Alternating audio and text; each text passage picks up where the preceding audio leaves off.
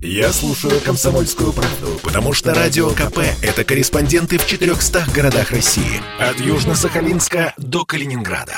Я слушаю «Радио КП» и тебе рекомендую. Под капотом. Лайфхаки от компании «Супротек». С вами Кирилл Манжула. Здравия желаю.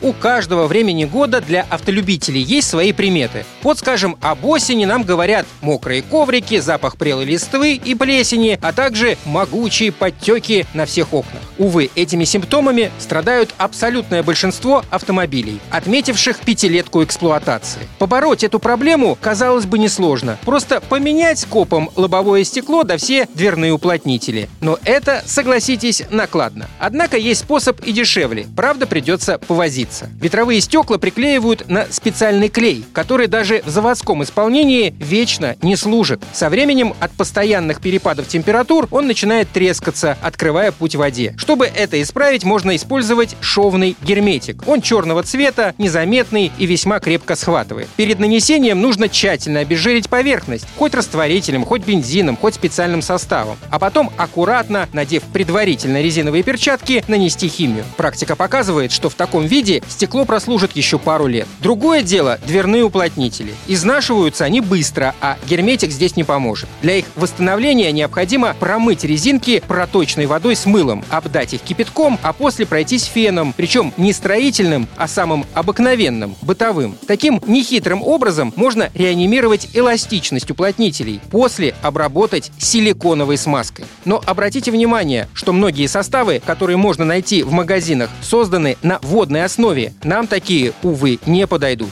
При покупке внимательно изучите флакон. Например, отлично подойдет для обработки уплотнителей смазка-спрей, силиконовый воск, супротек Апрахим. Силиконовая пленка, образуемая воском, предотвращает высыхание, поскольку силикон значительно устойчивее к окислению. Уплотнители остаются гибкими, не крошатся.